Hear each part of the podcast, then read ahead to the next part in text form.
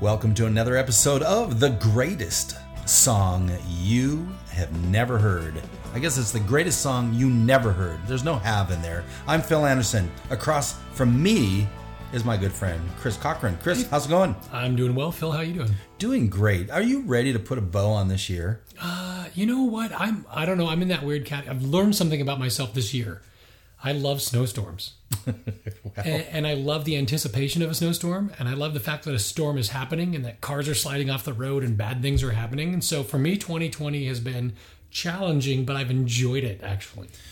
If you get in the mindset of enjoying the journey, this is nothing. Yes. I have heard people say, "I I'm uncomfortable with the unknown," and I and I say, "Hmm," just like what you just did.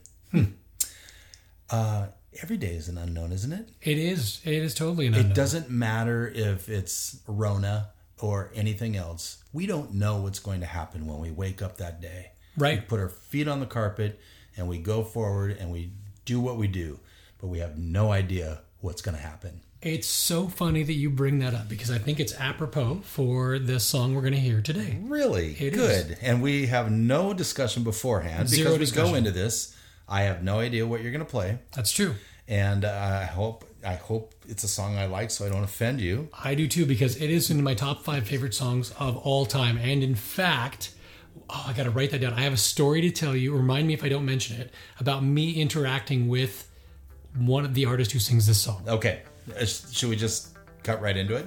I, let's jump into it. Here's one of the greatest songs I guarantee you've never heard. Let's do it.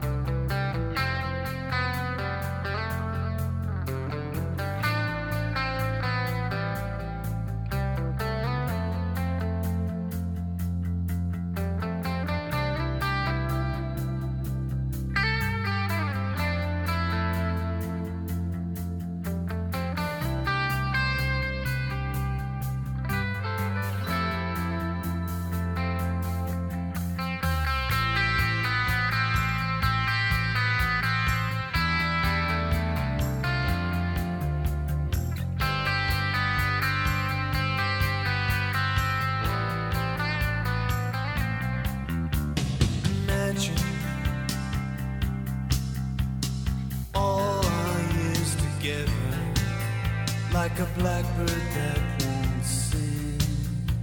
Imagine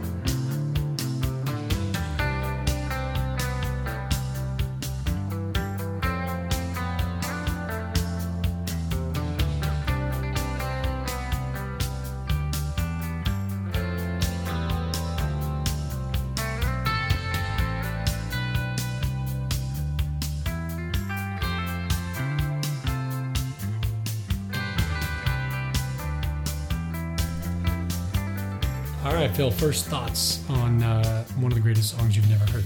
Well, one of the first thoughts is you pick long ass songs. that is true. That is true. so uh, there are uh, one of the things about music that I like, and this is what I have told you before. I'm more musically into a song. I certainly like. Did you just- get an idea? Mm-hmm, Nice. Remember, there are two ideas. um, I I like lyrics. I like good lyrics. I'm sp- I'm supposed to remind. I don't know if anybody else can hear that, by the way, but I don't either. yeah, I'm getting text messages while we're talking. So Um, I, I thought maybe that was your reminder to remind you about your story with this um, artist. yes, Uh, I like the musicality of this song. This has all these pushed rhythms, these pushed beats. They, they come all the time.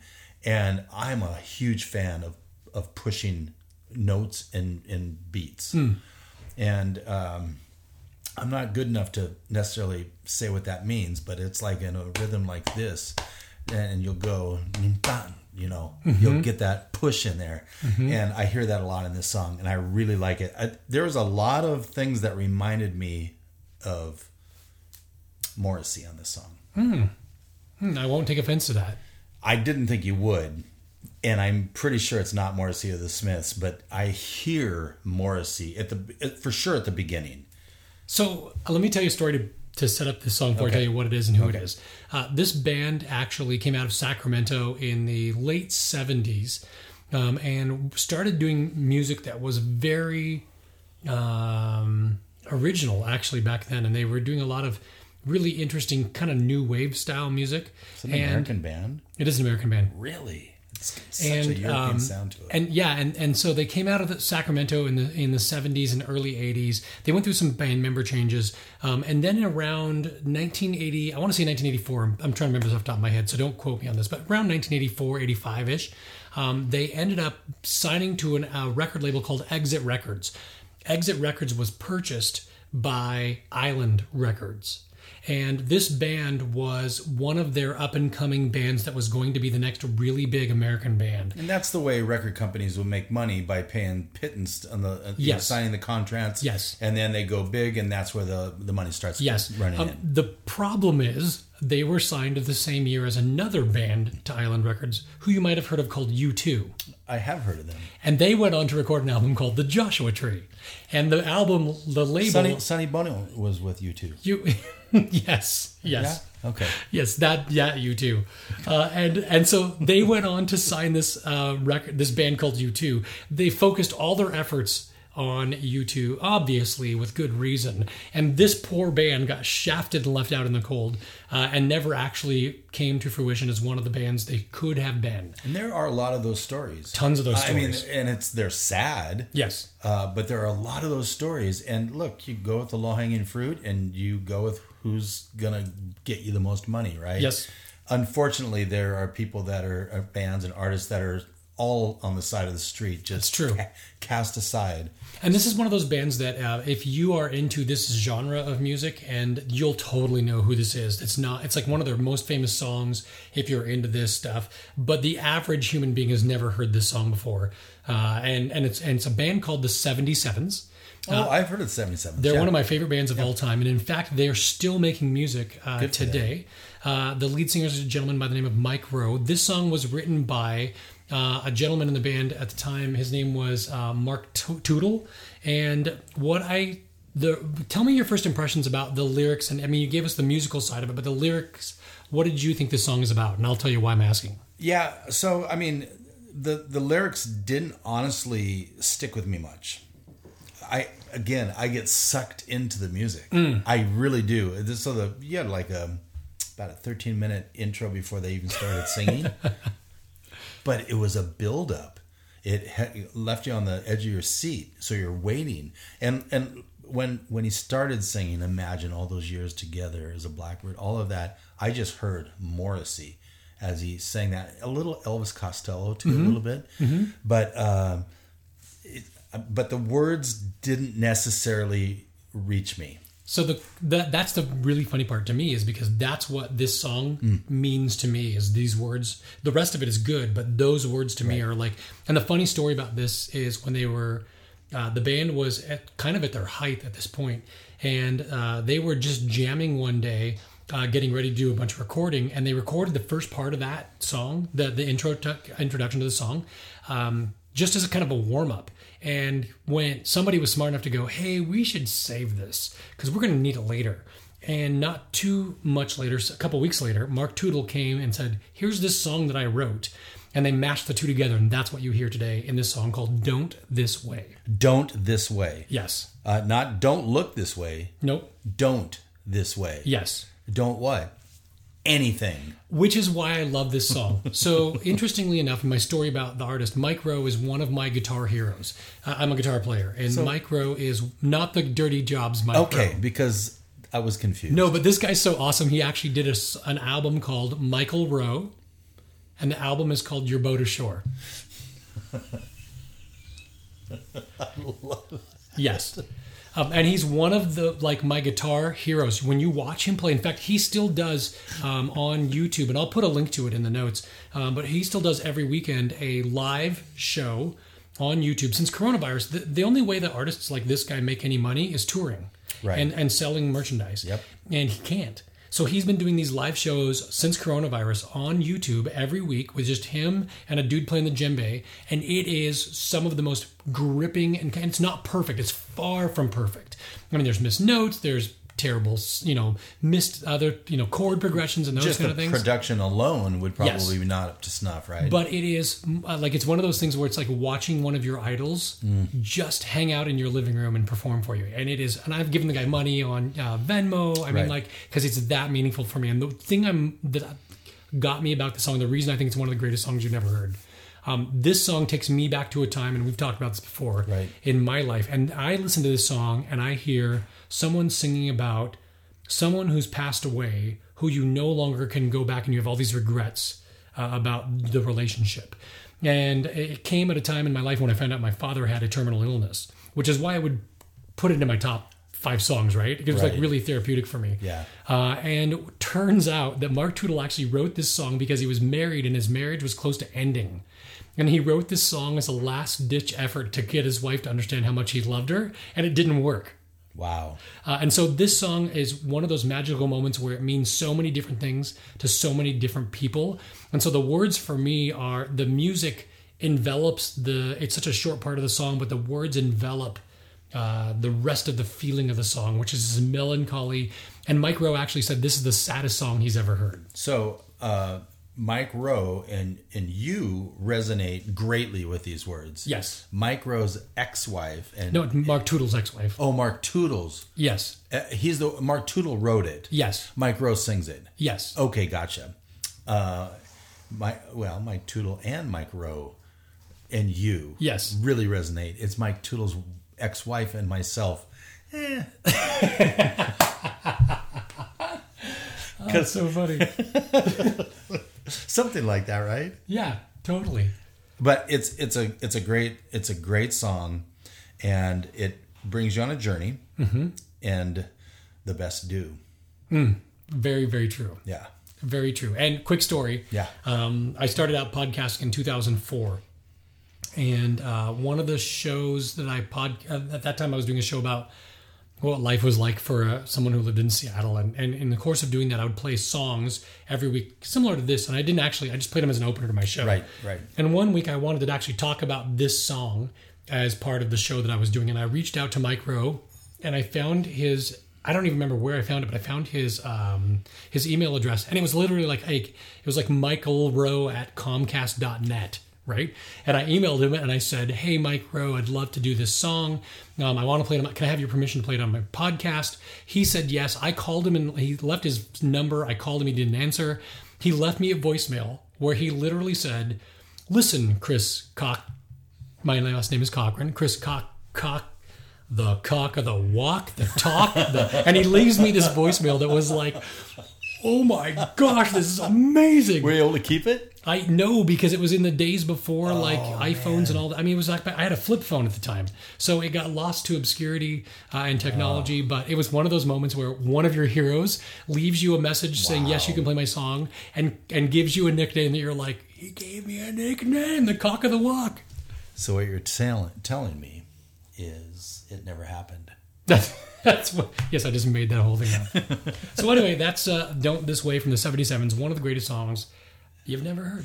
That's awesome. And and we are going to wrap up 2020. And by the way, I'm I'm in your boat of not looking at this year as uh, it's it is what it is. Every year brings challenges, every year brings fruits. Yep. And uh, it's just another year like that. It's been challenging, but it's part of the journey. That's true, and I'm, I'm but I'm also ready to be done with 2020. I'm ready to move to 2021 and next week we will start the new year on the greatest song you've never heard. Where can people find us, Phil? Uh, so it's uh, the greatest song you never heard.com. It's on Facebook, which, you know, like it or not like it, Facebook's still viable. Uh, the greatest song you never heard. And we would like to hear your comments. And on Twitter, please tweet at us. It's at GSYNH Podcast, which stands for the greatest song on earth. Happy New Year, Phil. Greatest song you never heard, not on earth. Happy New Year 2021. Yes. Bring it up. And let's refocus, shall we?